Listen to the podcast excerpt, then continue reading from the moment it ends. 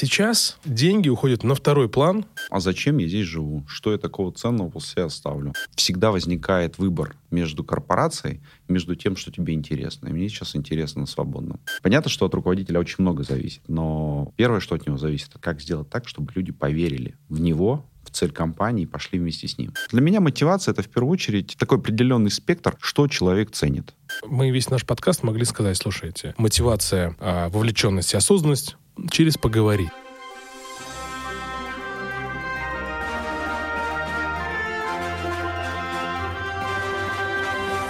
Привет, друзья! Вы слушаете подкаст «Зачем я это делаю?». Главный вопрос программы – зачем ты это делаешь? Ты работаешь, чтобы что? Вопрос, который поможет нам стать продуктивней. Подкаст про людей разных профессий и сфер деятельности. Мы говорим про путь в бизнесе и жизни через труд и настойчивость. Изменение, постоянное развитие и движение вперед. Жить значит меняться. Меняться значит взрослеть. А взрослеть значит непрестанно создавать себя самого. Друзья, и мы начинаем. И сегодняшний мой гость программы Дмитрий Адушев. Дим, привет. Привет, Ивань. Привет. Спасибо, что в такое раннее утро ты пришел, и мы сегодня здесь с тобой, мне кажется, вдвоем только на этой улице. Спасибо тебе.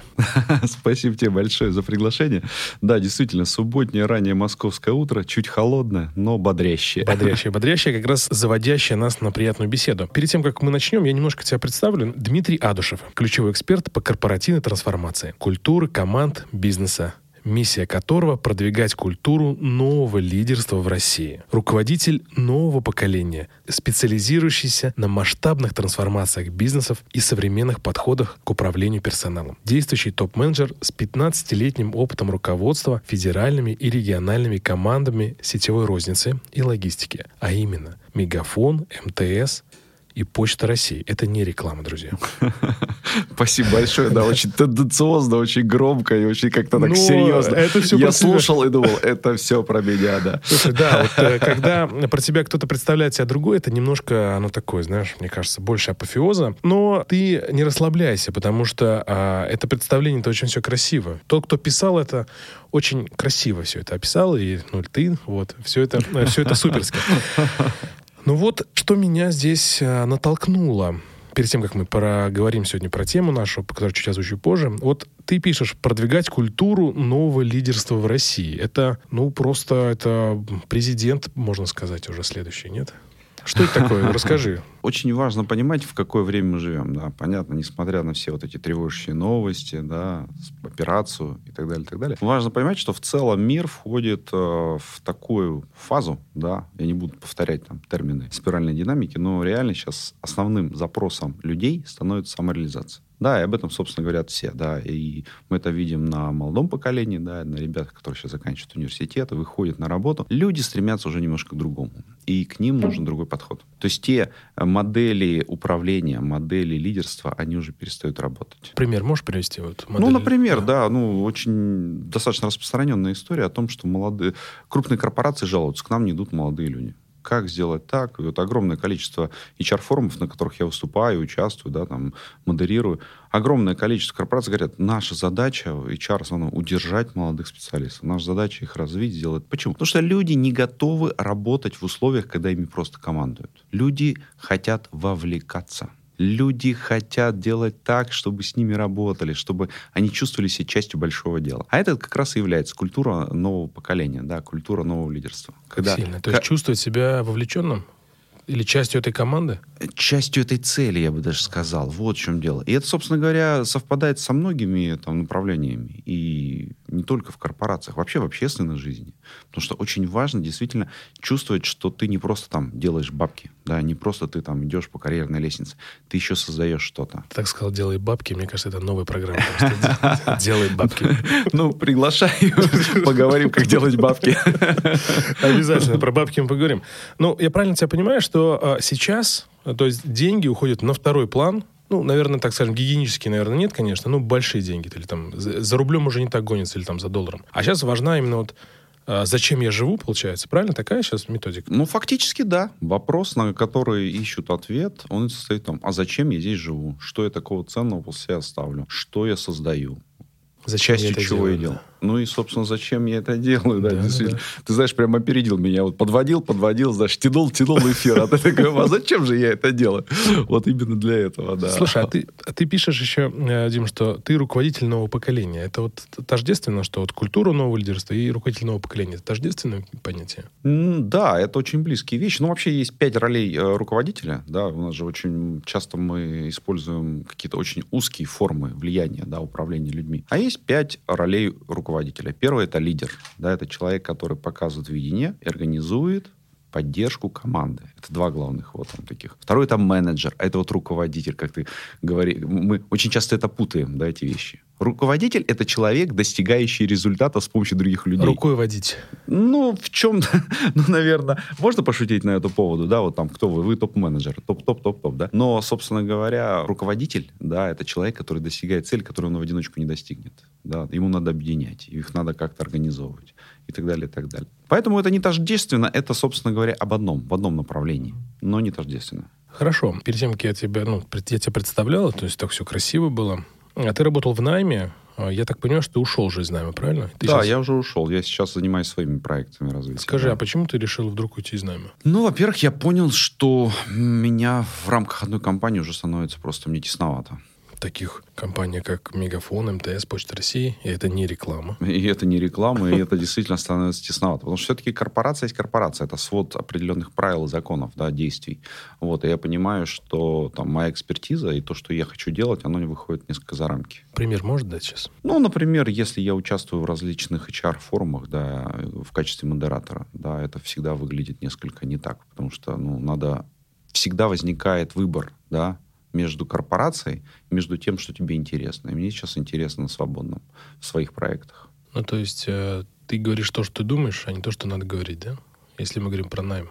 Наверное, да. Наверное, да. Вот это очень близко, да, о том, что важно реализовывать то, что тебе интересно. И зачем ты это делаешь, зачем я живу, да?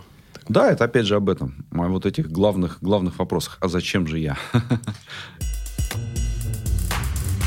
А, Я хочу сегодня поговорить про, про твою э, тему, которую ты озвучишь, ты эксперт в этой истории. Это вовлеченность, мотивация осознанность. И мы, я, поделю ее на три части. Вначале мы говорим про вовлеченность, мотивацию, потом про осознанность. И вот мы так разделим наш диалог. Сегодня а, в современном мире корпоративном, я тоже немножечко представляю корпоративную среду, очень много вот прям не побоюсь. Я обычно люблю измерять все это. Но говорят из каждого утюга про вовлеченность. Вот надо вовлекать, надо что-то там еще. Вот вовлеченность, вовлеченность, вовлеченность. Так же, как и про осознанность, про мотивацию, я тоже это самое скажу. Но очень много слов про вовлеченность сейчас.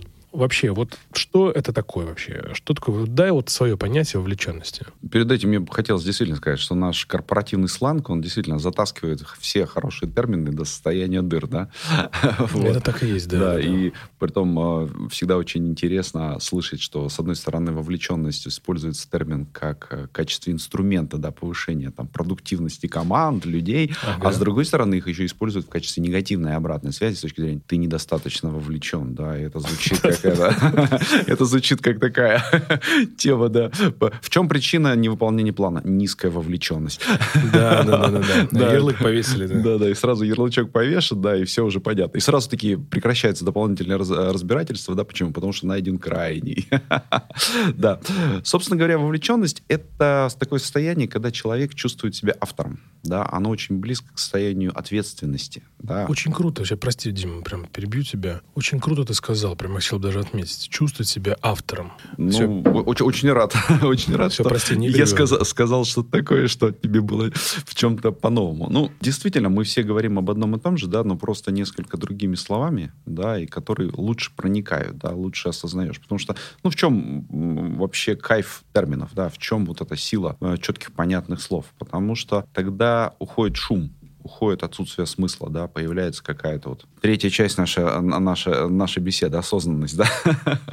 Да, немножко такой... эм, Заезженное слово, правда Да, тоже, тоже очень заезженное слово, да, и с этим надо действительно разбираться. И вовлеченность, она, это авторство, да, это состояние того, что человек понимает, что его труд прямо здесь и сейчас. Там, не знаю, составление отчета, да, какая-нибудь скучная рутинная работа. Или состояние тогда, когда ему рано утром надо через пробки добираться в офис. Она приводит к чему-то, да, к созданию какого-то хорошего, большого, крупного, красивого результата. И в этом результате есть его часть. Вот оно, вот она основная история. Вовлеченность это не то, что мы человека посадили, вышел к нему великий менеджер или генеральный директор, накидал ему каких-то лозунгов, где лозунги, где человек непонятно, и человек вовлекся и побежал. На самом деле нет. Тут как раз это более тонкий процесс. вот. Поэтому вовлеченность — это авторство. Это авторство, когда человек понимает, вот от меня зависит. От меня зависит. А можно ли сказать, что, например, э, вовлеченный руководитель — это тот, кто понимает, что у него происходит в отделе, например? Или это другое уже? Ну, это одна из, естественно, функций руководителя, да, когда он четко понимает, ш, э, вот, что это за люди, которые сидят в open space либо на удаленке перед черными экранами. Четко понимает их настрой, он понимает, чем эти люди озабочены, он понимает их тревоги, надежды, он понимает, как это все объединить. Но это вовлеченность или это, ну, как это назвать? Когда руководитель знает ну, о людях, ну, это, да. это часть вовлеченности, часть конечно. Вовлеченности. Конечно, это одна из тех вещей, которые формируют, собственно говоря, результат руководителя, а именно глобальный объединенный труд команды. Ну, это, это, это именно то, что нужно. А вот э, как, как отделить тогда руководителям чтобы это были не лозунги, а реально какие-то действия, чтобы человек был вовлечен. Что надо сделать-то? Вовлеченность достигается через э, конструктивный диалог. Притом и личный, и командный. То есть личный диалог — это когда ты находишься вместе с своим подчиненным, и вы обсуждаете те вопросы, которые вас искренне обоих волнуют. А вот если мы, например, на разных, например, э, социальных, стат, ну, у нас разный статус, там он, ну, я, например, какой-то руководитель малого звена, или там, не знаю, у меня три сотрудника, допустим, а у нее там тысяча. И мы общаемся. Мы же на абсолютно разных ступенях э, даже развития, наверное, так можно правильно сказать. Как бы это там гру- грустно не звучало, может. Ну, вот это, мне кажется, самая главная ограничивающая история, когда мы кого-то начинаем делить. На самом деле, понятно, что генеральный директор — это человек, который получил дополнительное образование, опыт и так далее, и так далее. И денег он получает наверняка больше, чем там рядовой сотрудник на фронт-деске. Это сто процентов.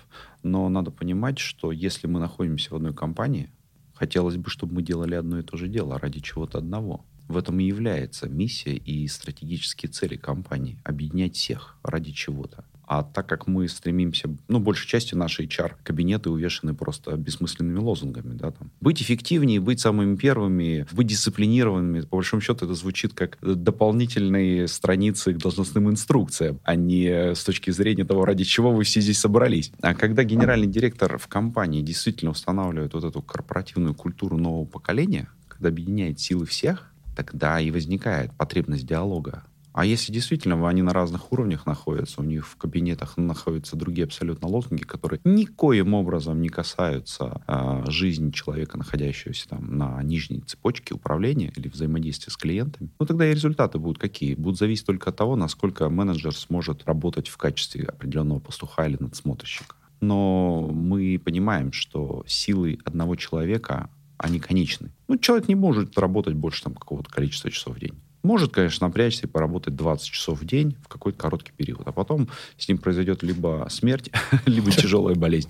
Да, все. Да, да, да. Да, и понятно, что от руководителя очень много зависит. Но первое, что от него зависит, это как сделать так, чтобы люди поверили в него, в цель компании и пошли вместе с ним. Тогда все равно возвращаясь к этому вопросу про лозунги, очень зацепил он меня. А, наверное, это одно из тем, что меня тревожит тоже. Я правильно понимаю, что даже несмотря на то, что ты там большой босс, а он небольшой босс, что залог вовлеченности будет общение на равных. Абсолютно. Абсолютно. Это очень важная вещь.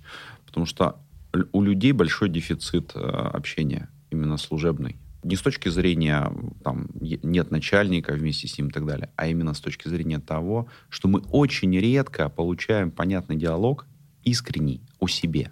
Ну, просто, Ивань, вспомни, когда последний раз там с тобой говорили о тебе. Никогда, наверное. Ну, ну очень давно. Да, да. А это, собственно говоря, то, что самое важное. Когда руководитель приходит на точку, там, не знаю, продажную или объект, или цех, и говорит с людьми о них, это вызывает очень сильное волнение людей и высокое доверие вообще, очень высокое доверие. Это большая эмоциональная подпитка, да, наверное? Конечно, это прям создание того, что близости, да, открытости и доверия друг с другом. А если тебе доверяет твой подчиненный, ну, ты, собственно говоря, его можешь мобилизовать. Ты можешь сделать так, чтобы человек работал больше. Но это манипуляция, нет? Нет. Если ты искренне им говоришь о том, что тебя, тебе нужно, если ты стоишь в позиции вин-вин, ребята, сделаем вот так, получим вот так, тогда это не манипуляция. Манипуляция это скрытая, когда ты там, не знаю, им там обещаешь золотые горы, но не выполняешь свои обещания. Вот это манипуляция. Либо ты говоришь о каких-то лозунгах, которые говоришь справедливость, честность, но сам это не собираешься исполнять. Вот это манипуляция. А когда ты открыт, понятен, ясен, когда ты человеку говоришь и обещаешь то, что можешь сделать, это же наоборот отлично. Это партнерство. Ну, вин-вин, как ты говоришь. Но хорошо, ну, вот большой бизнес, большая корпорация, это все равно такие очень большие деньги, и если там искренность за большими деньгами. Mm. Ну, как, например, допустим, генеральный директор каком-то работяги на стройке, да, будет что-то говорить про искренность. Разве он... Они даже в разных социальных статусах, в разных вообще, то есть, ну, как бы... Он там пороха не нюхал, да, это генеральный директор. Может быть, давно, конечно, но он... как там вот поймать эту искренность? Это как в старом фильме, да, про Штирлица, да, вы правда думаете, что есть доверие между мной, да, штандартенфюрером СС и вами, лейтенантом пограничной службы? Это очень, очень похоже, да, да. То, что, ну, если раскладывать на военную тематику, то генерал и солдат, ну, как-то здесь такая грань вот искренности. А вот здесь вот волшебство, оно как раз в этом и проявляется. Когда руководитель, большой, великий руководитель показывает, что он тоже человек, когда он показывает тоже, что у него есть определенные опасения, когда он понимает тот эмоциональный фон, который есть в коллективе, тогда ему легче ими управлять, тогда легче их объединять. Вот в чем дело. Да, действительно, это разные люди, абсолютно. Но те же потребности у работяги на стройке, они есть. И он будет работать там значительно эффективнее, если он будет понимать, что об его потребностях заботятся. Хотя бы на уровне гигиены и безопасности. Хотя бы на этих нижних ступенях этой волшебной пирамиды. Я правильно понимаю, что ему важно, что о нем проявляют заботу. Ну, заботу не в плане там, поел он или сегодня попил, вот, а в плане такой человечески заботно, что, ну, что мы знаем, что ты есть, и мы знаем, что вот, даже не знаю, как здесь сейчас объединить это. Элемент заботы, это вот это вот да, он, слушайте, он даже на уровне бытовых каких-то историй, понимаете. Вот у меня был опыт управления обычными недофинансированными да, предприятиями. Ну, там действительно много бытовых проблем. Ну, когда ты просто решаешь какую-то бытовую историю с точки зрения, не знаю, хозяйственно, хозяйственных принадлежностей в каком-то объекте, это вызывает уже всплеск. Это важно, да ну, там, не знаю, ты покупаешь дополнительную микроволновку, что люди может, могут разогреть свой там обед, это уже вызывает какой-то прилив энергии людей. Они говорят, о, есть человек, который о нас заботится. Я чуть в сторону отойду, я уже про это говорил в подкастах, но, может быть, кто-то не слышал. Был такой, есть топ-менеджер Бу Андерсон, а, бывший топ-менеджер а, Газа, бывший топ-менеджер АвтоВАЗа и бывший топ-менеджер Volvo. Вот такая небольшая такая. Это не иерархическая его карьера. И первым делом, что он, он был генеральным директором ВАЗа или там президентом, ну, короче, главой. И первым делом, что он сделал, он пошел смотреть туалеты. Как ни странно это бы звучало. И он сказал, что в таких туалетах люди, люди, подчеркиваю, люди, не могут работать. То есть люди здесь в таких туалетах не работают. И первым делом они сделали туалет в автовазе. Ну, ты представляешь, да, что это? Вот на уровне бытов, бытового. И где-то я читал уже дальше, что, ну, как бы люди, о, он думает о нас. Все верно, все верно. Так оно и есть. Потому что э, я иногда слышу, что... Я говорю, а почему у вас... Прости, сейчас такая тема, да? Это что почему у вас туалет там, где генеральный директор, он чище, он лучше, он там, чем на другом этаже, других этажах. Ну, то есть, как бы, вот мне кажется, это такое, даже на, на уровне гигиены это просто ужасно. Даже я бы сказал, продолжил не только на гигиене, а на уровне того, что в современных вот этих условиях... Современных, да, да, да. Да, разбитие на касты, а это на самом деле мы говорим сейчас об этом, о кастовости общества, это самое главное препятствие для привлечения молодых инициативных кадров. Как только люди молодые это чувствуют, они перестают вовлекаться, они перестают переходить в эту компанию. У меня такой же опыт тоже был в истории, когда я приходил и видел, смотрю, мои работницы принимают пищу, сидя возле станков. А у менеджеров в производственном помещении, я не буду называть эту компанию, а у них там по одному человеку сидят в огромных помещениях. Прям не самые там, большие менеджеры, руководители. То есть не было выделено просто место для принятия пищи. И тоже такая же история. Ты просто берешь, пересаживаешь менеджеров в общую комнату. Они, правда, никак не пострадали. Там у них все отлично. Но у этих работников появляется место для приема пищи. Для отдыха. И все. Да. да. И, собственно говоря, возникает такая же история. О, классно и сразу текучка уменьшается. Вот в чем дело. Казалось бы, да, такой Такой маленький-маленький. Просто маленькое действие. Просто маленькое действие. Пирамида Маслоу работает все-таки. Да, да, действительно так. Это не просто какой-то красивый слайд из всех презентаций, которые Да, обычно да, да. показывают. А теперь мы, вот, вот как говорил Абрахам Маслоу, мы должны поднять вот туда-туда. Да, а это и- на самом деле нет. И вообще это не он сделал, да, его ученики. О, боже мой, что такое происходит? Окей, хорошо, про туалеты поговорили, про гигиену поговорили. Давай все-таки к практике немножко. Как мне сделать так, а, чтобы мои сотрудники были вовлечены? Вот я, а, у меня в управлении четыре руководителя, а у этих руководителей еще есть люди. Вот как сделать мне, например, и моим людям, и вообще кому-то там в стороне, кто работает руководителем, чтобы люди были вовлечены? Ну, вот сейчас у меня проект с одной из компаний по подготовке кадрового резерва менеджеров. И мы как раз вот сейчас разбираем, у меня идет там серия э, коуч-встреч с руководителями, и мы как раз вот пример такие кейсы разбираем, их рабочие, да. Я сейчас э, не буду э, говорить нашим уважаемым слушателям, там, типа, пять способов повысить вовлеченность, сделай так, и все будет хорошо. Да, отправьте еще смс Да, по номеру. Да, да, да, 4328, мой телефон такой-то. Нет, на самом деле это действительно кропотливый процесс, и он э, не является каким-то скриптовым. Знаете, это же основная болезнь менеджера. Да, дайте скрипт, отдайте скрипт, как беседовать с человеком. Отдайте мне, пожалуйста, вот историю с точки зрения вот там три шага, и я всех вовлеку. А такого нет. Вот могу честно сказать. Потому что почему? Потому что люди все разные. Все, закрываемся. Но основные подходы я готов просто рассказать. Во-первых, очень важно понимать, что у тебя вот эти за четыре твоих руководителя. Желательно понимать хотя бы их психотип. Да? Что это за люди? Почему, для чего нужен понимать психотип? Ну, чтобы ты тратил меньше времени для донесения важной информации. Да? Если человек красный, доминирующего типа, либо зеленый, э, стейбл, да? То есть у них немножко другой все равно подход. Хотя бы надо понимать это. Вторая вещь, надо понимать их профиль, мотивации, что их движет вперед. Да? Потому что если ты там человеку, который, собственно говоря, самоотверженный, будешь говорить только о индивидуальной мотивации, он, наверное, не совсем тебя поймет. И наоборот, да. А если человек властвующий, а ты ему будешь рассказывать там истории там, о том, что мы вместе и быстрее, он тоже это не особо поймет, потому что это лично его не касается. Надо хотя бы в этом разбираться, да. То есть поймите психотипы, поймите все-таки с точки зрения на- набора Так, мотивации. ага. Вторая история. Важно уметь говорить с людьми. У нас руководители считают, что если он посадил перед собой людей, и он говорит, он с ними говорит и разговаривает. А на самом деле руководитель должен задавать вопросы. Мне кажется, вот тоже сейчас ты сказал, мне надо, кажется, вот каждому э, боссу большому дать просто, говорить, послушайте, пожалуйста, э, Дмитрия Адушева. Я вам подкаст пришлю. Слушайте каждый день, пожалуйста, в качестве аффирмации.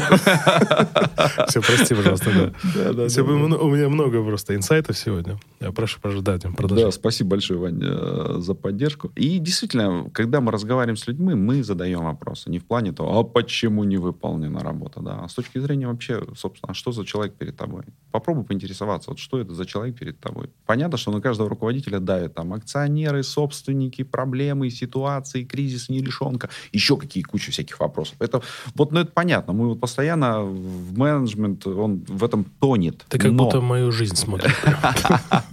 ну, я потому что, слушай, 18 лет этим занимался, и я прекрасно понимаю, в чем это и что это такое. Так, да. Мы горим, все горит, и вокруг горит.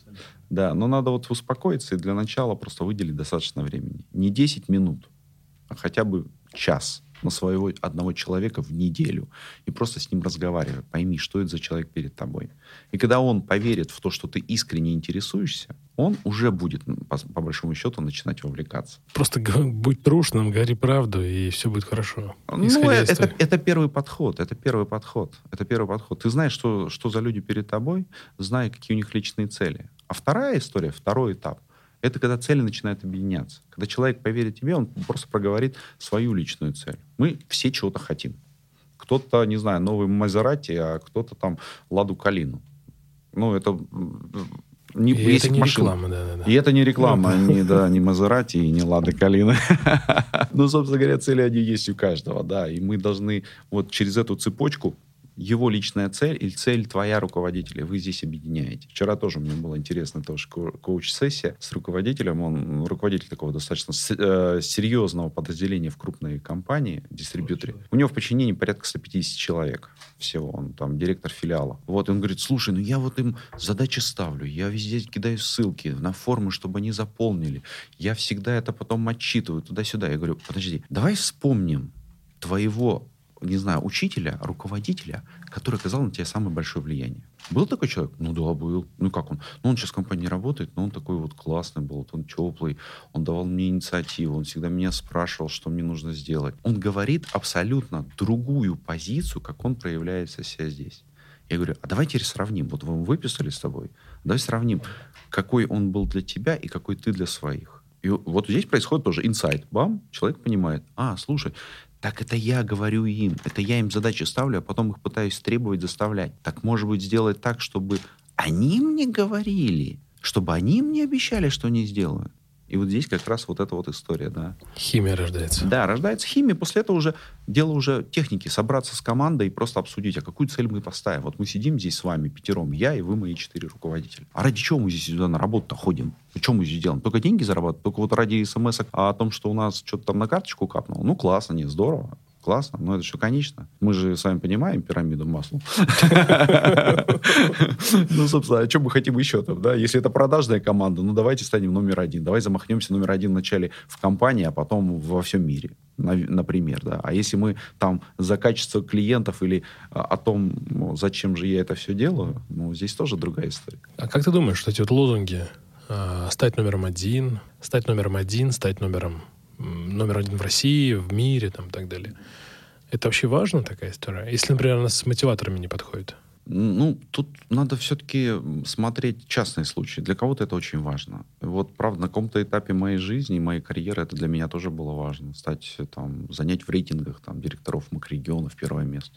Для меня это было очень важно в то время, да. Все это меняется, да, ценностный портфель меняется, да, и для кого-то, может быть, действительно высшей ценностью является сделать счастливым клиента. Хорошо. А вот ты знаешь, сейчас мы уже э, от вовлеченности перейдем к мотивации, уже так чувствуем первые, первые ростки этой мотивации в нашей беседе. Но э, наблюдаю такую историю, что большие боссы, э, я не про свою компанию, я говорю вообще в целом, общаясь э, с разными людьми в корпоративном мире, зачастую больш... ну, то есть, когда у тебя много людей, ну, то есть, ты большой начальник, да, вот просто дам такое определение. Иногда ты забываешь, что перед тобой люди, а не машины. Вот я такую вещь сейчас наблюдаю. Что ты думаешь по этому поводу? И почему люди забывают, что перед ними люди, и что с ними надо разговаривать, общаться, а про... не лозунгами и не давлением, например? Ну, во-первых, топ-менеджер это все-таки очень э, тяжелая и трудная роль. Да, надо понимать, что... Бесспорно. Да, ну, тут важно понимать, что всегда кажется, особенно снизу, да, что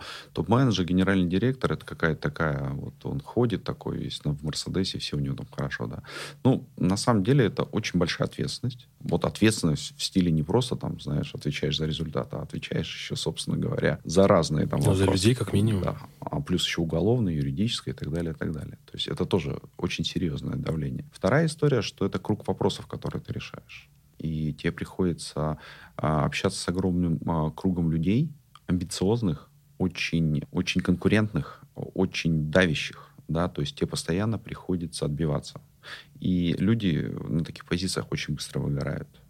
На топ-менеджменте? Да, это очень быстрое выгорание людей. Ну, даже просто посмотреть по карьерам, ну, на самом деле видно, что топ-менеджмент меняется там каждые 3-4 года. Да, это вот видно. А, ну, это 3-4 года это выгорание, да, имеешь в виду?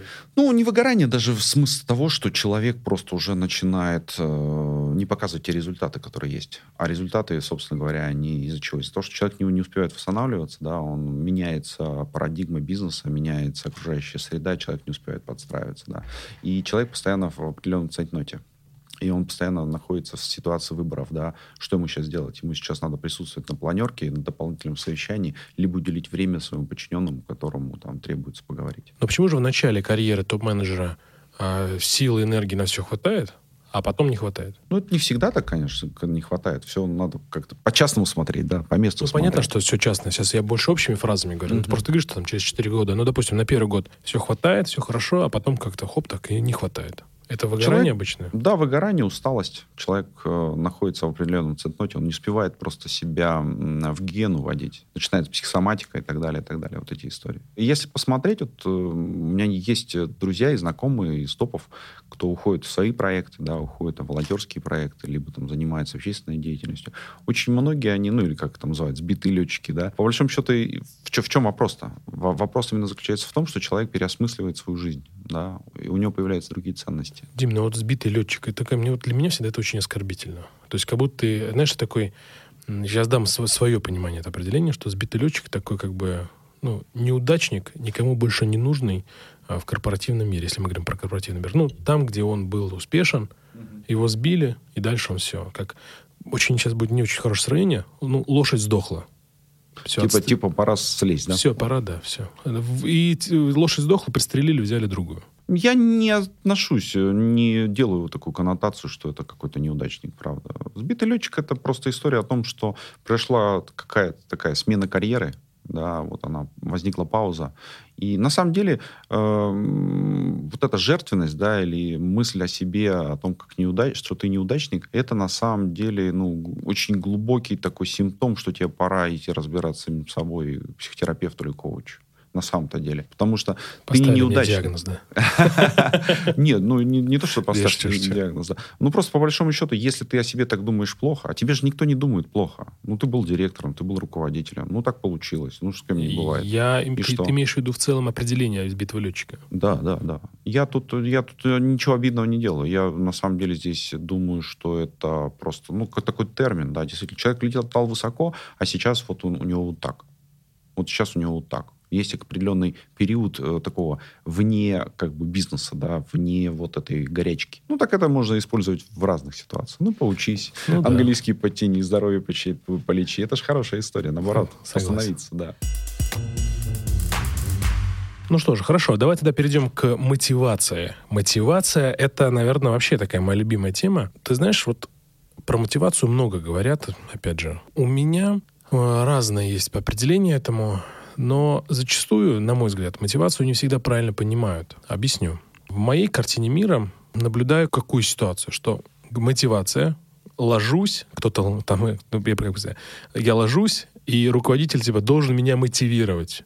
Мотивируй меня. Вот, это одна история. А вторая, что мотивация — это вообще иллюзия.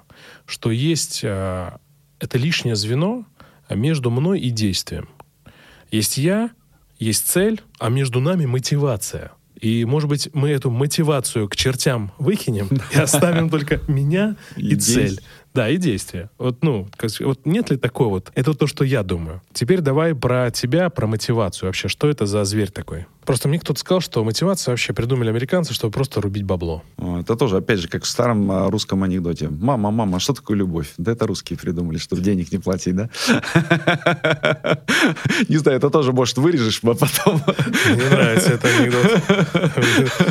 Так э, что же такое мотивация? Что это такое вообще, на твой взгляд? Да, это также очень затасканное, на самом деле, в наших корпорациях понятие, очень затасканное. Мне кажется, самое, одно из самых да, затасканных. Ты не мотивирован, ты замотивирован, давайте всех мотивировать. Мы мотивировали, мотивировали. А еще демотивировали. А теперь еще демотивировали и прочие, прочие истории. Да. И тут вот лишняя патетика, она абсолютно не нужна. Для меня мотивация — это в первую очередь такой определенный спектр, что человек ценит. То есть мотивация напрямую связана с нашими ценностями, да, потому что мотивировать деньгами на длительный срок невозможно, мотивировать там статусом, похвальбой тоже на длительный промежуток времени невозможно, можно мотивировать только ценностью. Что для человека хорошо, что для человека важно, да, ради чего он, собственно говоря, и как он любит делать. Вот таким образом. А здесь, собственно говоря, да, driving force — это, собственно говоря, теория Шпрангера, которая показывает, есть шесть полюсов, из которых человек выбирает, что для него там важнее. Ну, просто пример. 12 driving force, да, или там 12 а, сил мотивации, они основаны на теории Шпрангера, да, это 6 полюсов. То есть мы в своей жизни обращаем внимание вот на этих 6 важных вещей. Среди них какие важны?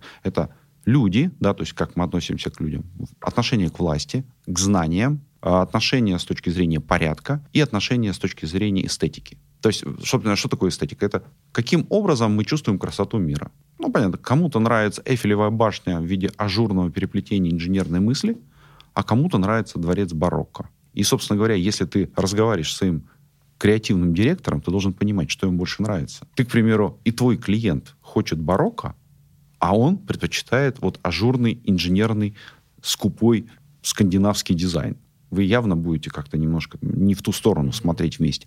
Вот она, возникает одна из вот этих струн мотивации. То же самое к власти. Если ты говоришь э, с руководителем, который более властный, да, который жестко олицетворяет свою власть, от команде требуется какое-то взаимодействие, более демократичная, более либеральная, чтобы их слышали, то тогда тебе к этой команде этот руководитель точно не пойдет, потому что он будет все время давить под себя, под свою историю.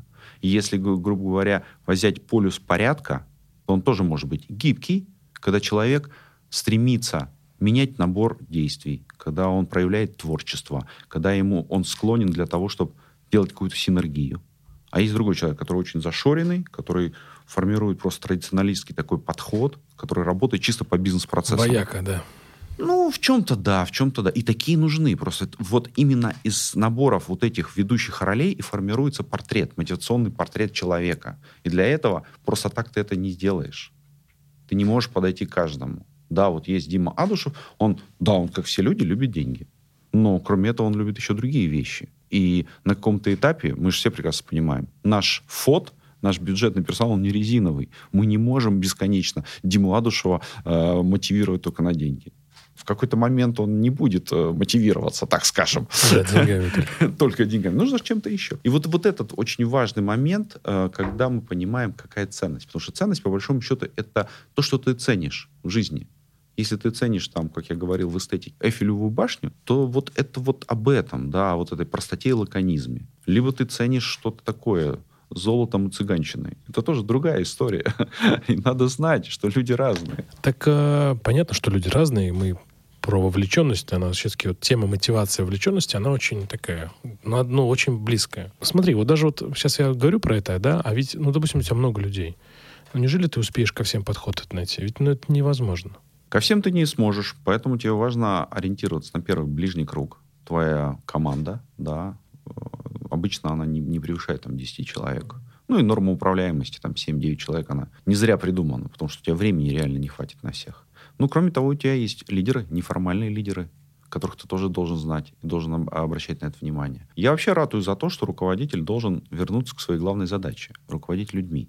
А это означает, что он дольше, больше должен выделять времени на общение с людьми. То есть объезды точек, разговор с людьми – это самое важное. И на это надо тратить больше половины рабочего дня. Но если посмотреть большинство расписаний наших руководителей, от топов и ниже, в основном они посвящены чему? Совещаниям. Вот в чем дело.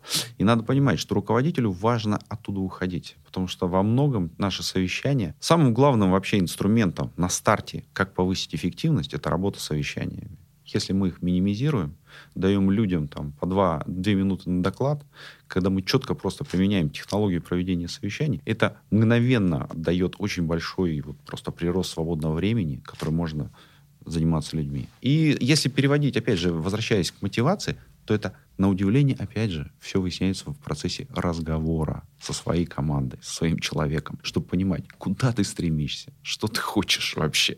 То есть э, сегодня для меня э, не новость, конечно, но то есть все базируется просто на поболтать, ну, о деле, конечно же. Да, на самом деле так. То есть корпоративы это очень важно, правда? Корпоративы безумно важно. И, если честно, мне кажется, что как только у нас вот эти рестрикшены по ковиду начинают сниматься, сразу эффективность начинает, и счастье в коллективах начинает вырастать. Да, да без масок-то работать удобнее, правда? Ой, вообще, это великолепная история, да. Э, хорошо, а вот мы часто говорим про мотивацию, да, что вот он до конца домотивирован, еще что-то. Вот, а вообще есть ли, вот на твой взгляд, какой-то термометр этой мотивации? Вот иногда подходят руководители и говорят, он не очень мотивирован. Вот, ё-моё, а как вот не очень, а как вот оценить? Вот есть вот термометр этой мотивации? Вот мне подскажешь? Здесь э, нельзя говорить о термометре, да, здесь важно говорить о эмоциональном состоянии человека. Если человек э, чувствует себя счастливым, удовлетворенным на рабочем месте, это является, наверное, главным мотиватором. Как Ой, главным терм... А это опрос, это опросы, да, это вот ENPS, ENPS да, это вот та вещь, 360 градусов. Вот это вот те вещи, которые позволяют э, смотреть на большой коллектив. Вот ты правильно абсолютно заметил, есть у тебя огромное количество, большая команда. Что, как сделать? Надо чаще вот э, смотреть вот такие вещи. А 360 э, это по отношению ко всей команде, правильно? В том числе руководители? Конечно, да. Ну, выделяются ключевые люди, ключевые руководители, и их опрашиваются. Это тоже позволяет очень... Ну, это так, как бы такая сконцентрированная, да, обратная связь. Вот, потому что, ну, к примеру, мой путь э, с точки зрения, когда я начал менять свои подходы к управлению, они начались тоже с обратной связи. Потому что, ну, вот в Мегафоне была очень хорошая традиция. Делали такие лидерские лайфстайлинги и тренинги на которых мы собирались с командой, и команда давала обратную связь. Положительную или отрицательную? Ну вот я очень благодарен тем тренерам, что они создали такую атмосферу что ком- безопасности, что команда смогла дать конструктивную обратную связь мне моя команда подчиненные. А я же как себя считал всегда? Ну, как я жесткий, но справедливый. А на самом деле оказалось, да, я жесткий, но не очень справедливый. И людей не слушаю. И так а, далее, и так далее. Ты говоришь вот справедливый. А вообще уместно ли в бизнесе давать слово при слово справедливый? По отношению к своей команде, конечно же. А пример может дать? Команда бежала-бежала. Команда бежала-бежала-бежала. И, скажем, не хватило одного процента до выполнения плана. Но команда все превысила. И вот здесь вот... Команда 100... что превысила? Подожди. Ну вот команда бежала-бежала, и один процент не добежала. Ну это же не стоп, ну то есть это же пропасть на сто процентов, помнишь? Знаешь, да, да, да. Вот, вот здесь вот как раз вопрос. Это справедливо или нет? Заплатить им, к примеру, бонус. Ну им надо заплатить за 99 процентов. Вот, вот, вот здесь подход. Вот здесь подход. А здесь, каждый... Да, но здесь, наверное, э, культура ценностей. Верно. Вот, вот именно об этом. Потому что справедливость что это одна да. из ценностей что ты ценишь в жизни, да, что важно, чтобы с людьми поступали, поступали справедливо. Ну вот смотри, вот сегодня они добежали 90, 99, а, а завтра 98. И ты эту поблажку сделаешь, что я не выполнил, например? А вот ты дал дополнительный процент, заплатил? У меня было такое, что я платил дополнительный процент, да. Это была история, да, об этом. А это не расхолаживает ли команду, что... Нет. Нет? Нет. нет. Я считаю, что вообще, конечно, вот эта история расхолаживания и вопрос отношений дисциплины в российском менеджменте, он перегнут. Поясни-ка. Да, мы управление обычно считаем, что наша главная задача, чтобы люди не, людей не разбаловать знаешь, такое ощущение, что мы относимся к, детьми, э, к нашим э, сотрудникам как к детям, да. Не надо им больше шоколадных конфет, не надо, а разбалуются. Ой, смотри, потом вырастут вообще, вод, стакан воды не принесут. Но на самом деле это не так. Вопрос он должен быть в зависимости от ситуации. Понятно, были ситуации, когда я это 1% доплатил, а были ситуации, когда я не заплатил. И такие э, тоже были. За 99? Да. Это, собственно говоря, в зависимости от условий, какие справедливые, э, они были справедливы, потому что на результат влияет очень огромное количество вещей. Ну, то есть э, ты считаешь, что определение, когда расхолаживание, а не расхолаживание, да? То есть это не, нет это не, это нет такая история. Мне кажется, если руководитель системно, глубоко, постоянно работает с людьми, э, вот этот термин «они расхолажились», это же на самом деле обращено к руководителю, а не к ним это значит, ты не очень с ними работал, ты не заметил вот этой истории, ты ушел, много с ними, долго с ними не взаимодействовал, замкнулся в себе, в своих проблемах, либо улетел там работать в высших сферах, там, не знаю, налаживать себе какую-то карьеру, а они тут расхолаживаются, да. Ну, если человек постоянно работает, и у него постоянно системные встречи с людьми, э, постоянно это идет определенное протоколирование договоренностей, где здесь расхолаживание? Ее не будет. Не знаю, где. Я не знаю, просто вот так вот. Ну, это шаблон. Шаблон, на мой, мой шаблон, да, определенный. Да, и, собственно говоря, отношение у нас к дисциплине от, со стороны менеджера я вот не закончил. О чем? Это, как бы, мне кажется, это оправдание собственной профессиональной непригодности менеджера. Когда он не способен создать систему, а пытается это свести на... Да, люди какие-то не такие. Согласен. То, Понабир... то... Понабирает по объявлениям, да. да а потом... Но то, что согласен, что каждый руководитель достоин своих подчиненных, здесь это бесспорно. Но дисциплина, вот давай сейчас про эту тему мы чуть поговорим, потому что мотивация, дисциплина, она все-таки тоже важна, на мой взгляд. Сейчас я сделал такой вывод, что дисциплина это так, как бы, ну, все зависит от руководителя. Если он не расхолаживается, да, если он сам с ними, с людьми с ними встречается, то дисциплина все хорошо. Ну, вот смотри, такой кейс, например. Вот э, есть э, люди, кто регулярно опаздывает в офис. Ну, бывает да. Ну, к примеру, если мы в офлайне, мы работаем в офисе, да. Вот люди приходят позже, там, рабочий день начинается в 9, а люди приходят в 9.30, 9.20, 9.40 это является нарушением дисциплины или нет? Вот какой ну, вопрос? Думаю, думаю, да, конечно. А при этом эти люди, ну, не знаю, засиживаются до 11, до 9 почти каждый день, потому что куча проектов, новых клиентов, мы растем активно. Это был другой вопрос. Это ты мне, ты мне кейс не весь сказал. А я специально. Почему? Потому что нужно создать проблематирующий вопрос. Ну, то есть, ну, ты мне все расскажи, я тебе все скажу, как, как, как оно будет. Да, а мы вот очень часто в менеджменте пытаемся делать быстрые выводы.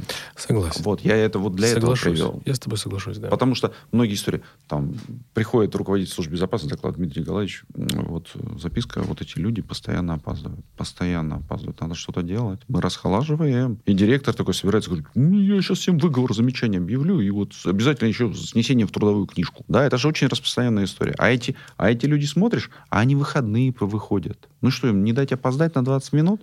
Или там, чтобы он отбежал, там ребенка в школу завез? Ну... Подожди, ну хорошо. А где, где тогда будет вовлеченность? А, но мы сейчас говорим, сейчас давай чуть про детей, чуть в сторону, да, это такая хорошая всегда. Детьми это прикрываться всегда хорошо. Я не говорю сейчас, что так все делают, но это самая беспроигрышная история. Ты сейчас все отмазки сдашь. Отмазки, да. Но правильно ли э, совмещать дисциплину и результаты. Это разве не разные вещи? То есть я могу себя вести как свинья и так далее, но при этом у меня хорошие результаты. Это разве правильно совмещать это, миксовать?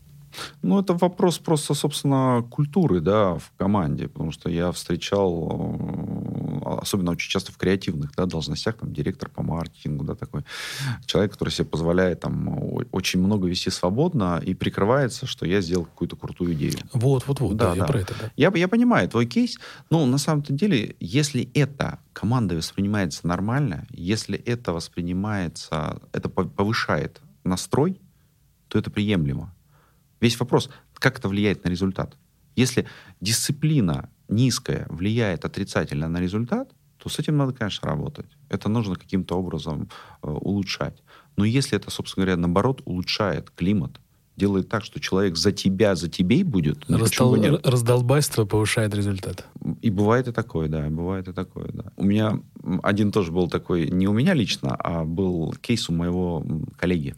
Ну, так получилось, знаете, что бывает часто, что директор начинает нести какие-то одно поражение за одним поражением. Знаете, вот цепочка пошла, вот какая черная полоса у этого руководителя. Начинает филиал заваливаться, заваливаться, заваливаться, заваливаться. А потом раз выправляется, начинает идти. Я его спрашиваю, говорю, слушай, а что получилось-то? Он говорит, слушай, ну такая ситуация, ну да, действительно, как-то я из команды вот вышел, да, и они там что-то работали, работали, и начало продуктивность снижаться. А я не заметил этот момент. И уже дошел до того, что, ну, мне генеральный говорит, слушай, ты там это, ай-яй-яй, и что ты, я говорю, и как ты вот решил этот вопрос? Он говорит, я собрал своих, объяснил ситуацию. Я говорю, слушайте, ну я прям не знаю, как вы выправить ситуацию. И моя команда посмотрела и говорит, мы все сделаем. Ты, главное, не мешай. Не да, мешай. да, в том-то и дело. И он говорит, и я понял, что моя задача сейчас отойти, я их типа вот-вот направил, и они все сделали. Понимаешь? Это вот тоже одна из, из историй. А может быть, команда и сама знает. Не надо мешать. Машина работает, работает. Но посмотри, как можно повысить продуктивность. Но не надо ей мешать. Помогать, помогать. Да, да. Иногда и так вот достаточно. Особенно в ситуации, когда ты новый руководитель, приходишь в абсолютно неизвестное тебе дело. Ну, не лезь то со своей дисциплиной. Ну, не надо там всех заставлять ходить хором. А то ты командовал там на каком-нибудь промышленном объекте, там, не знаю, там что-то... А приходишь руководить креативной командой. А креативная команда, и как раз вот нужно там создать классную атмосферу, чтобы у них все получилось. А ты тут такой, ты опоздал на, на одну минуту. И вчера тоже опоздал на одну минуту. Будем делать орг-выводы. Ну и что? Готовь что? переговорку. Да, да, да, ща мы их там всех воспитаем. Такой неоднозначно мы поговорили, что мотивация это поговорить, а, ну, все через разговор. Ну, тогда мы могли... Через конструктивный диалог. Да, ну, сказал, тогда да. А, мы весь наш подкаст могли сказать, слушайте, мотивация, а, вовлеченность и осознанность через поговорить. Ну, такого же не бывает. Тогда что, что же у нас был за подкаст такой, да? Да, мотивацию надо всегда выводить и понимать о другом человеке. Вернее, надо понимать, что мотивация — это сложная структура. Она состоит из нескольких частей. Она не будет, не, не будет таким тем, человек любит васильки, давайте ему давать одни васильки. Нет, мы сложные существа, у нас много то, что нам нравится. И в первую очередь, когда мы говорим о мотивационном спектре человека, надо понимать, какие ценности, что он ценит в жизни, вот ради, что для него важно. Тогда мотивация будет направлена, тогда мотивация будет действительно касаться человека. Надо брать пример, собственно говоря, с тех э, стран, которые идут немножко впереди нас по культуре. Надо понимать, что не зря там корпоративной культуре, миссии, ценностям компаний так много уделяется э, внимания. Какие страны, например? То, например, Евросоюз и Америка. Скажи, вот так, вот, вот, вот. нам страны. Да, сейчас уже не дружественные нам страны, да. Но на самом деле надо понимать, что корпоративная культура, она должна нацелиться на это быть. И тогда она начинает объединять. Понятно, что мы работаем в корпорациях, где культура далека там, от идеала, да. Это, собственно говоря, сейчас корпорация — это определенный механизм по выдавливанию результата из людей. Да? Ну, так и есть. Да. Но надо меняться, потому что приходит другие, другое поколение. Сейчас уже, собственно, все жалуются о том, что нет людей, да, нет людей. И даже несмотря на то, что всех пугают кризисом и так далее, и так далее, все равно людей нет. Я это слышу уже последние 15 лет, что нет людей, что нет людей, мы там в яме какой-то да. демографической. А где ж люди-то? А потому что люди выбирают там, где им лучше. И задача корпорации для того, чтобы жить дальше, существовать и работать, и зарабатывать там премии для своих топ-менеджеров и дивиденды для акционеров – это самим меняться. Если корпорация не поменяется, вы туда людей не загоните. Ну, меняться такое, знаешь, да, это очень прикольная такая фраза. Надо меняться. А, знаете, это знаешь, как из серии, ребят, вы жирные, вам надо худеть. А что делать-то? Не есть. Не есть, да. Ой, есть хочется, да, и худеть хочется, да. Что же делать? Надо выбирать. Надо выбирать, да, да. И вот вопрос там, собственно, изменений, он, наверное, требует там дополнительного, наверное, с тобой подкаста. Вот пригласи меня, мы с тобой про изменения, про трансформацию поговорим. Да, с удовольствием. Это в следующий раз, да. Как вот начинать, как двигаться. Я хотел просто дать, ну, не совет, наверное, да, а рекомендацию с точки зрения того, как меняться, когда ты вот э, находишься находишься, ты руководишь командой внутри этой корпорации. Просто вот здесь очень важно быть самому зонтиком для своих людей. То есть примером?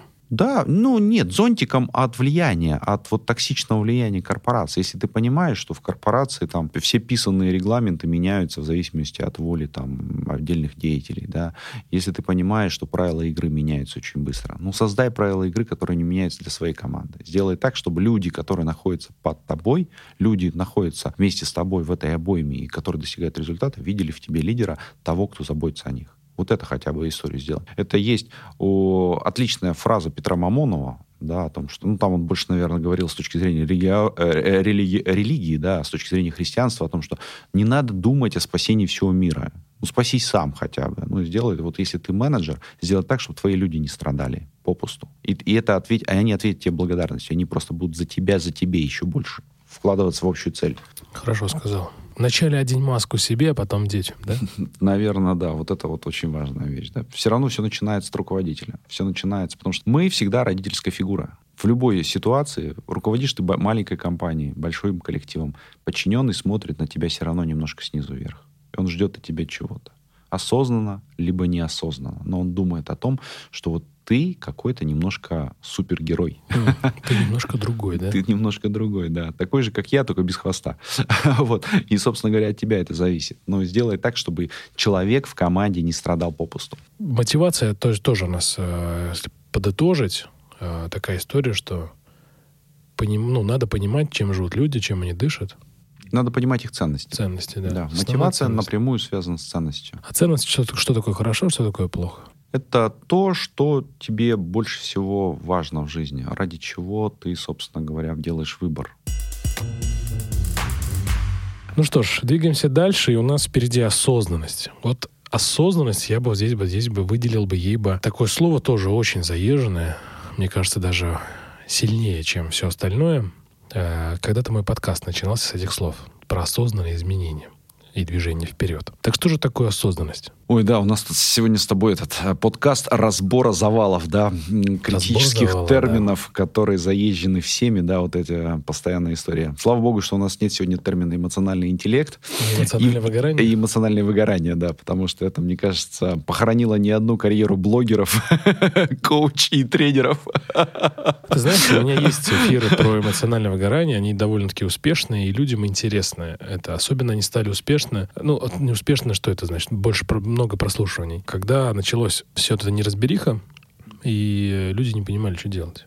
Вот, это как раз к эмоциональному выгоранию. Да, ну, кстати, вот когда ты привел этот пример, в принципе, это является очень хорошим интро с точки зрения тематики осознанности, да, что люди не понимают, что делать, и они нуждаются в этой осознанности, да, в понимании, кто я, и что я, и где я, да. И если говорить осознанность и нашей корпорации, да, мы с тобой сегодня там краем немножко проговорили с точки зрения токсичности, да, вот этой культуры приказа контроля, да, и так далее, важно понимать, что осознанность для сотрудников в таких корпорациях не всегда является благом. Благо, что ты имеешь в виду? Они просто нач- начинают осознавать, где они находятся, и начинают увольняться. Вот это, к примеру, про осознанность вот в условиях таких корпораций. Поэтому иногда, ну, с точки зрения, если вот э, человек находится в корпорации, может, ему иногда и не надо быть сильно осознанным. Вот. По большому счету делать и делать, если там хочет он что-то заработать денег. Но это коммунизм, нет разве? Такой э, корпоративный коммунизм, когда мы за идею и не думаем головой, нет разве? Ну да, это пример об этом, да. Вот, вот, собственно, эта история. Просто человек, когда начинает становиться осознанным, он начинает, в первую очередь, понимать, где он находится, да, и, собственно, что на него влияет, и хочет или не хочет он это. Это как-то ему хорошо, он окей или не окей, да он варится или не варится. Очень сложно, конечно, сохранить свою свежесть, э, эмоциональность, э, подвижность, легкость, человечность. Это примерно так же можно сравнить. Не, э, не может зрелый и здоровый огурец да, в банке с рассолом, с другими огурцами да, сохранить свою свежесть. Он тоже станет соленым. Также и человек, попадая в такую культуру, он ну, шаг за шагом, да? да, он шаг за шагом тоже приобретает эту историю. Невозможно. Мы социальные существа, на нас социум очень сильно влияет. Да. Переходя к осознанности. Да, осознанность — это понимание что, что ты делаешь прямо сейчас. Ну, то есть вот мы сейчас с тобой находимся вот в этом прекрасном, прекрасной звуковой студии, говорим, сидим, находимся. И вот с этого начинается вся наша осознанность на самом деле. Где мы сейчас? Мы находимся не во вчерашних воспоминаниях, что же было вчера, и сожалениях, и не находимся о страхе о будущем. Мы находимся здесь, сейчас, и рассуждаем вот об этих немного затасканных э, да, терминах, да, да, да, мотивация, да. осознанность, вовлеченность, да, о которых так много говорим. То есть осознанность, ее надо четко понимать, почему она цена. Она свободна абсолютно сожаление вчерашнем и о тревогах о завтрашнем. То есть человек занимается прямо здесь. Что это дает в работе? Это дает того, что человек сосредотачивается на текущей задаче он сосредотачивается на вот той деятельности, которую он делает сейчас. То есть он здесь прямо сейчас? Он прямо здесь и сейчас. И вот, вот это очень важно тоже понимать, что осознанность это не какая-нибудь там теософская история, да, там мы сидим, там дышим, на звук 4 вдыхаем, на звук, на цифру 8 выдыхаем, там затылочек чуть выше, и вот, вот эта прана наполняет наши чакры. Нет, осознанность это, в принципе, сосредоточенность на действии сейчас если переводя на обычный язык, это сосредоточенность. Чем она важна? Это то, что мы действительно... Как на, на это может влиять руководитель. Подожди, но осознанность, это разве ты сейчас говоришь, э, очень похоже на фокусировку, нет? Да, совершенно верно. Потому что только в ситуации, когда ты не сожалеешь вчера и не боишься завтра, ты можешь разумно рассуждать. Как прям политически красиво это сказал. Но если мы немножко примерим вот это не бояться завтра. Если мы примерим на ситуацию, которая произошла в феврале, Разве так можно не бояться завтра? Ну, или не переживать о завтрашнем дне? Ну, ты, конечно, привел такой пример очень э, стрессующий. А здесь только такие примеры в, в этой студии. Жесткий, жесткий подкаст. Иван давит.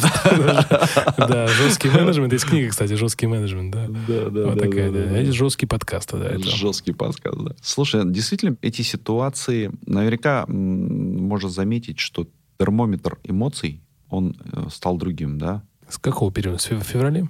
Ну, с начала операции, да? Да, ну, наверняка там первая неделя всем далась очень тяжело. Да, я думаю, да. Первые, первые несколько недель точно. Да, это много чего там было, и некоторые знакомые до паники доходили, это верно. Да, но надо понимать, что сейчас как-то уже стало по-другому. Сейчас ты имеешь в виду, вот в конце апреля мы записываем, вот ты...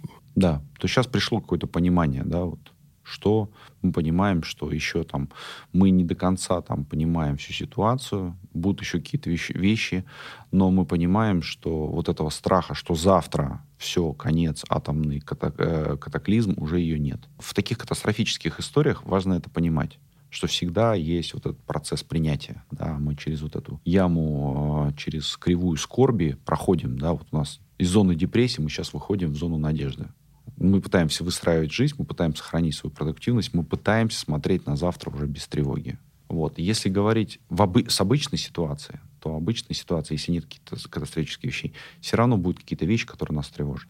Я не выполнил план, я не сделал то-то, случится какая-нибудь история, меня уволят и прочее. Это те мысли, которые могут быть у человека в корпорации. Это вот как раз вот тревожность а завтра из-за излишней требовательности руководства, из-за внутренней культуры, которая там не допускает ошибок, из-за того, что постоянное давление. Мы, когда сотруднику позволяем успокоиться, сосредоточиться на здесь и сейчас, мы повышаем больше продуктивность. Вот это вот важная вещь. Поэтому я бы ситуацию, наверное, внешней среде, которая, ну, естественно, влияет на нас. А мы не живем в каком-то там, не знаю, в термосе адиабатическом, да, что нас ничего не проникает. Я бы ее сейчас опустил. Я бы вынес за скобки. Я бы проговорил именно о такой корпоративной культуре, которая есть, да, давайте там исключим, там, скажем, этот фактор, а фактор того, что здесь. Но, завершая вот это исключение, я бы хотел сказать о следующем, что задача-то, собственно говоря, руководителя и заключается в том, чтобы в этой тяжелой ситуации не быть дополнительным источником стресса для людей. Да, это хорошо сказал, да, согласен. То есть им э, и так тяжело, а мы еще с, э, давлеем дополнительно. Да, ну вот я являюсь там членом разных э, премий, HR, и коммуникационных, и вот мы проводим там вместе с коллегами по интеркому определенные такие метапы, где разбираем там с точки зрения способа подачи, tone of voice э, для э, коллег и так далее. И, собственно говоря, да, одна из самых распространенных рекомендаций, она заключается в том, не надо делать дополнительного стресса на своих людей. Им и так тяжело. Ну, просто вот это человеколюбие, да, вот эта человечность, она проявляется именно в этом. Давайте не давить людей еще больше. Быть зонтиком для своих сотрудников – это одна из главных задач вот в этот кризис. Слушай, ну хорошо, но, может быть, давление, да, но знаешь от чего? А, идет. То есть люди в какой-то момент, они замирают от стресса, а их пытаются боссы растормошить для того, чтобы они ну, не засиживались, чтобы быстрее бежали, как у Туалисы, да? Чтобы оставаться на месте, надо очень быстро бежать. А, ну, это, конечно, странная гипотеза, особенно если мы знаем нашу биологию человеческую, да, что две группы стрессующих гормонов да, действуют совсем по-разному. Да. Одна, одни адреналин это бей и беги, да, то есть активная фаза, да, мы мобилизуем свои действия и бьемся. А вторая кортизол, он по большому счету заставляет замирать. Люди бледнеют и представляются, собственно говоря, мертвыми. Да. И кортизол, в чем его выгода с точки зрения биологического рода? Он а, делает человека бесчувственным. У него болевой порог резко снижается, то есть, по большому счету, это укол сердоболия от нашего организма. Сейчас тебя будет есть медведь, но тебе будет не больно. Вот. И когда мы там начинаем тормошить этого человека еще больше, он на самом деле ничего не чувствует. Это иллюзия, что он, будет преодолеть, он сможет преодолеть. Он просто как робот будет двигаться. Это будет движение не совсем осознанное. Оно будет как раз движение на автомате. По большому счету менеджеру приходится огромные свои коллективы просто еще раз там давить своей силой. Но выгода для менеджера здесь в чем? Ну, сдвинулись они на 5%. Но как только ты перестал двигать, они остановились. То есть ты больше усилий задвигаешь? Конечно, конечно. Они, это, это коллектив с огромной инер, инерцией. Ты не сможешь его сделать. Его надо по-другому делать. А его надо каким образом? Кортизол выгоняется по-другому. Важно понимать. Активностью? Да. Его нужно другой активность, позитивной активностью. Человек должен выходить туда, где интереснее, где весело. Но, по-моему, э, у животных а кортизол, э, они бегут через движение активное. Да, нужно движение именно физическое. Ну, это физическое, да, физика. физика. Ну, вообще, собственно, от кортизола избавляются тремя вещами. Да, это там из другого, наверное, для другой тематики подкаста, но, собственно говоря, это дыхание, внутренний разговор, голос, да, и третье это активное. И если ты да. это соединяешь, там, не знаю, слушаешь музыку, свои аффирмации, бежишь при этом, дышишь активно, ну, вот он, он у тебя потихонечку начинает выходить. Но есть исследования, опять же, из стран недружественных. Они, к примеру, сделали исследование, кортизол передается по наследству. И, э, Интересно. Э, да, сравнивали две группы жертв Холокоста. Первая группа из, собственно говоря, ну, абсолютно похожих биологически. Те, кто родственники, которые прожили Холокост, и те, кто не прожил.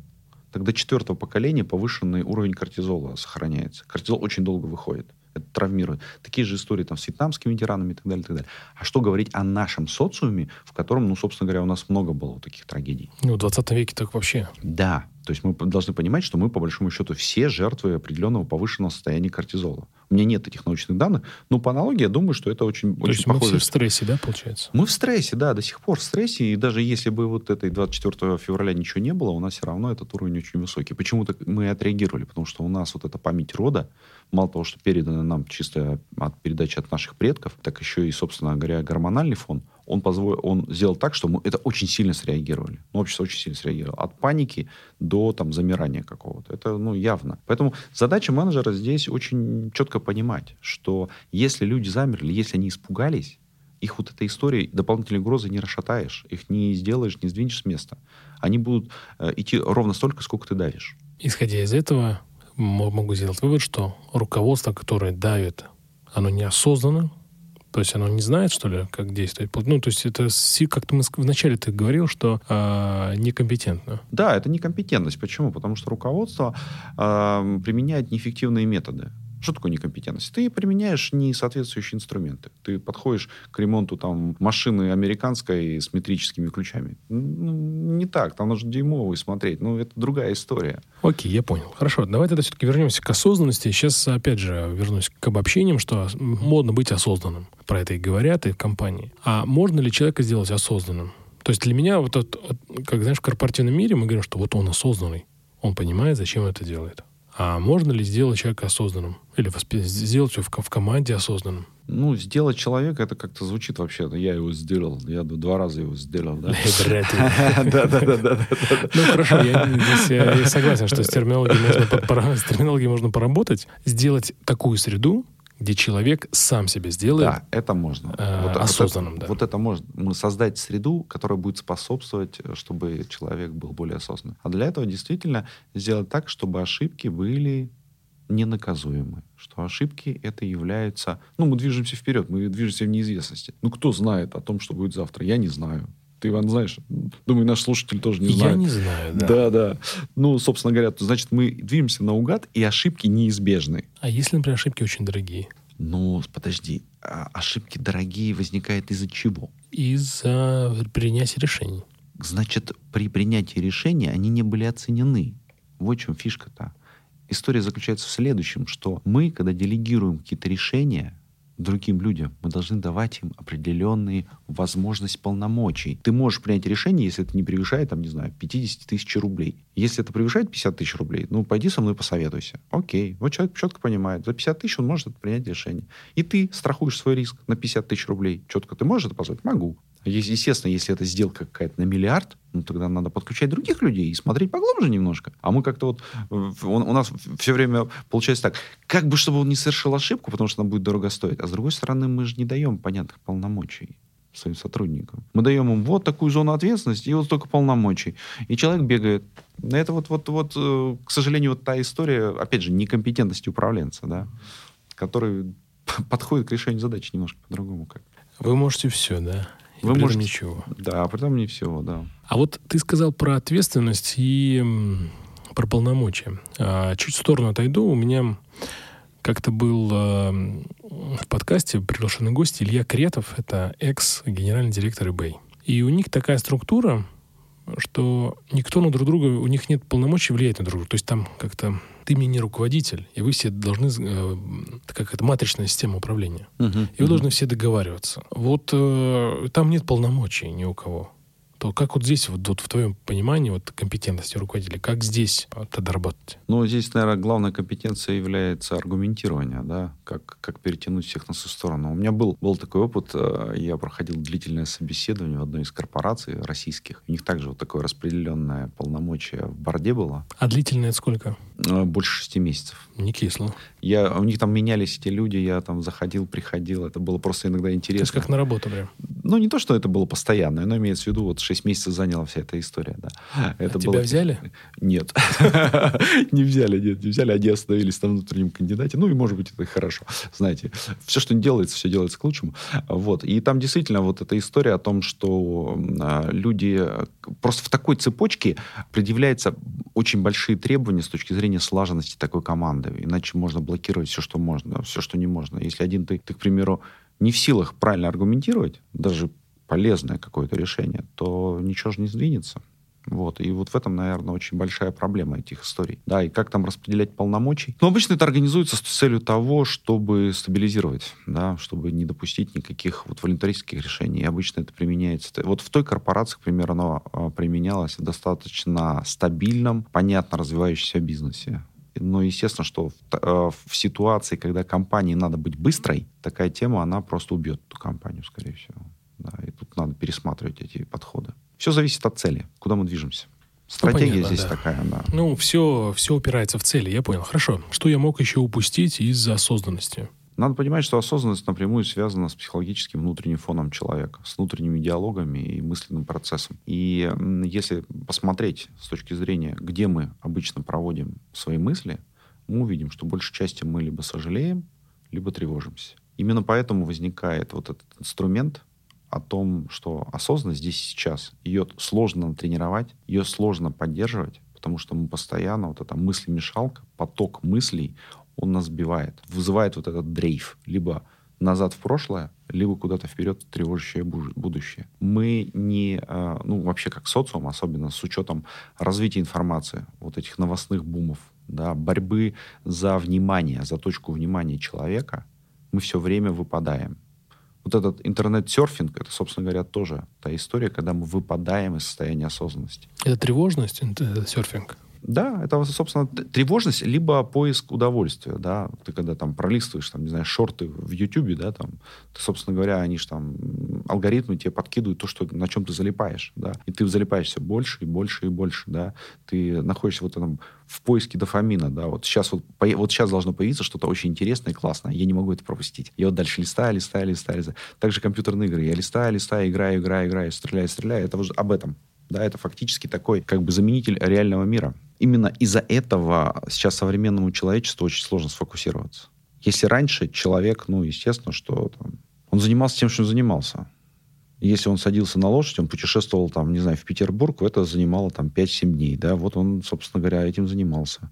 Если он, собственно, приходил там на какое-то собрание, то он этим тоже занимался. А сейчас мы делаем параллельные вещи, и рука непроизвольно тянется у нас к смартфону, да. А что же там произошло? А что же там интересного ну, случилось? Это, я с тобой здесь согласен, что сфокусировка реально проблема, потому что иногда ты звонишь человеку, и ты понимаешь, что ты разговариваешь, но при этом он еще пытается и в чате сидеть, да, он что-то там клякает. Что-то клякает, да, клацкает. Да, На... Это жутко раздражает. Да, да. Просто да, жутко. Да. Я иногда говорю, что, пожалуйста, отключи все и поговори со мной. Вот это как раз об этом, да, что осознанность, она начинает происходить именно из ситуации погружения в настоящий момент. И здесь как раз рождается история о том, а куда я иду, а что для меня важно, а какая вообще ценность, а вообще кто я и зачем я это делаю. Такая много-много рекламы. Ну что ж, хорошо. Дмитрий, мы много сегодня обсудили, несмотря на то, что это такие заезженные темы, да, вовлеченность, мотивация, осознанность. Для слушателей наших, а те, кто руководитель, кто станет руководителем, люди в найме, да кто угодно. Ты дашь какой-то совет, вот как нам быть вовлеченными, замотивированными и при этом быть и оставаться осознанными. Вот какой бы ты дал совет, рекомендации в текущих наших условиях жизненных? Первое — это постараться успокоиться. Я уверен, что с нами все будет хорошо. Просто вот как совет, с нами все будет хорошо. Важно понять для себя, впустить в себя, в свои мысли вот это важная благую весть, да, такую. Придите, люди! Придите, люди, да. Все будет хорошо, да. Надо успокоиться и понять, что все будет здорово, что с тобой все хорошо, ты находишься в безопасности. Это самая главная мысль, которая останавливает поток тревожащих историй, сожалеющих. После этого важно ну, для себя составить, а ради чего ты вообще, собственно говоря, сегодняшний день проживешь. Какие цели, планы ты ставишь вот хотя бы на сейчас. Потому что диапазон целей надо расширять постепенно. Он не расширяется мгновенно. Что ты садишься и такой придумаешь. Вот как вчера тоже ко- коучинг-сессия с руководителем. Он говорит, ну как им поставить цель? Вот как им поставить эту цель? Я говорю, слушай, ну если ты им поставишь цель быть номер один во всем мире к завтрашнему утру, как ты думаешь, что они скажут? Они испугаются. Я говорю, верно. Ставьте себе не пугающие цели. Ставьте себе какие-то вещи, которые вы точно сделаете. Ну, не знаю, сегодня вы там позвонили 20 клиентам. Ну, поставьте себе цель позвонить 30 хотя бы там, да. Для вас там повысить там на 10% ничего не стоит. Но шаг за шагом вы начнете погружаться в именно в эту деятельность. Занимаетесь вы там написанием каких-то статей, ну, напишите еще там две страницы. Просто увеличивайте потихонечку тогда начнет приходить вот эта энергия. Ну и, собственно говоря, третий главный, наверное, совет. Э, найдите себе коуч. Это правильная история, и она нормальная. С этого очень многое начинается. Просто не надо воспринимать коуча как человека, орущего где-то в эфире «Пять способов успеха Дмитрия Адушева! Приходите, я научу». Нет, на самом деле коуч — это тот человек, который за тебя который за тебя поможет тебе разобраться с твоими слепыми зонами. Ну, вопросами, да? Да, вопросами, либо, собственно, действиями, потому что сейчас психологическая мысль ушла очень далеко, там разные есть методики, они позволяют очень быстро снять эмоциональные блоки, они позволяют сделать так, чтобы твоя осознанность, она возникла здесь и сейчас, и почти очень быстро, вот, и, собственно говоря, если ты это будешь применять еще в работе своей командой, это вообще будет очень круто, вот, и эти вещи, они позволяют тебе действительно быть более вовлеченным в жизнь здесь, сейчас, немедленно, сразу исходя из того совета, как я понял, живи здесь и сейчас, иди к цели шаг за шагом. Совершенно верно. Совершенно верно. А если кто-то из слушателей хочет, э, чтобы у него Дмитрий Адушев был коучем, это он может себе позволить? Да, я думаю, может позволить, конечно. Дмитрий Адушев, миллионы не требуется сессия. Еще. Торопитесь. Только до конца этого месяца вы у вас есть уникальная возможность. Да-да, отправьте смс и получите. Я не про то, что про деньги, кстати. Я про это даже не подумал. Я про то, что ты берешь ли ты вообще людей сейчас на коуч-сессии и кого ты берешь? Я беру в первую очередь, конечно, руководителей. Я очень хорошо понимаю группу этих клиентов я понимаю, в какое состоянии находится. Ну, кроме того, работаю, собственно, и просто с людьми, там, кто там, ну, потерялся, у кого возникает какая-то история, кто не может достигнуть, достигнуть цели. Очень часто нас же сносит вот этой тревогой и э, огромной рутинной работой, нас просто сносит в сторону. Это да. Нет времени подумать. Ну, даже не то, что нет времени подумать. Время есть всегда, да. Как говорит ирландская поговорка, да, когда Господь создавал время, Он создал его в достаточном количестве. А, я вспомнил э, про одну историю у Исхака Адидиса, мной очень сильно уважаемым. Он сказал, русские менеджеры — это отличные менеджеры. Но почему им некогда а, думать о деле? Потому что они всегда работают. Совершенно верно. Да, это тоже очень важная вещь. А мне очень нравится цитата одного немецкого генерала, который говорил, что самые лучшие офицеры — это ленивые офицеры. В чем-то мен, э, работа менеджера связана, ну, чем-то похожа на офицерскую. Почему ленивый? Потому что, собственно, главная задача руководителя — не работать самому а сделать так, чтобы другие люди работали. А да. это как раз о вовлеченности. А вот ты говоришь про делать шаг за шагом. А вот я э, недавно прочитал такую мысль, не буду называть этого бизнес-тренера, консалтера, что нужно делать, э, убрать это шаг за шагом, что это так, э, не очень. Что нужно сфокусироваться на чем-то одном и прорыв сделать, например. Допустим, мы сфокусируемся на том, что мы а, покрасим эту дверь, но мы там все вместе и быстро ее там не за, не за день покрасим, а за два часа, например. Вот к такой технике. Как ты относишься? Что ты думаешь про это? Ну, это тоже может Через иметь прорыв, место быть. Прорыв, да. Это может иметь место быть, оно мобилизует очень сильно, собирает людей, команду, особенно для команды, это вот прям правильная история. Шаг за шагом это в первую очередь для тебя, для самостоятельного поднятия, да, вот этой мотивации, включенности, что ты все глубже и глубже начинаешь погружаться в работу, которую ты делаешь. Прорыв это вещь, которая мобилизует. Вот ее как раз очень хорошо использовать для командной работы. Когда вот собираетесь, когда у вас есть высокий уровень доверия, вы там уже как-то разобрали все завалы в отношениях, у вас появляется цель, вы говорите, окей, давай сейчас сделаем, давай там за этот месяц сделаем вот это, создадим вот такой результат. Mm-hmm. Тогда это имеет место быть, конечно же, да. Друзья, вот мы подошли к концу. Дмитрий, спасибо тебе большое. Мне было очень сегодня приятно, полезно, и я для себя многое что понял. Спасибо тебе. Спасибо большое, Иван, что пригласил. Буду приходить тебе, как только позовешь, с разными темами. С удовольствием. И надеюсь, что и наши разговоры будут действительно очень такие же теплые и очень содержательные. Да, это так оно и есть. Обязательно мы продолжим про трансформацию. Э, в других подкастах обязательно мы это сделаем. Это был подкаст «Зачем это делаю?» Я Иван Нестратов, автор и ведущий. А гость программы был Дмитрий Адушев, эксперт по корпоративной культуре. Друзья, не забывайте подписываться, ставить оценки э, подкасту, конечно же, пятерки. И, пожалуйста, пожалуйста, комментируйте и давайте обратную связь. Она помогает делать подкаст лучше и интересней. До встречи, пока. До свидания.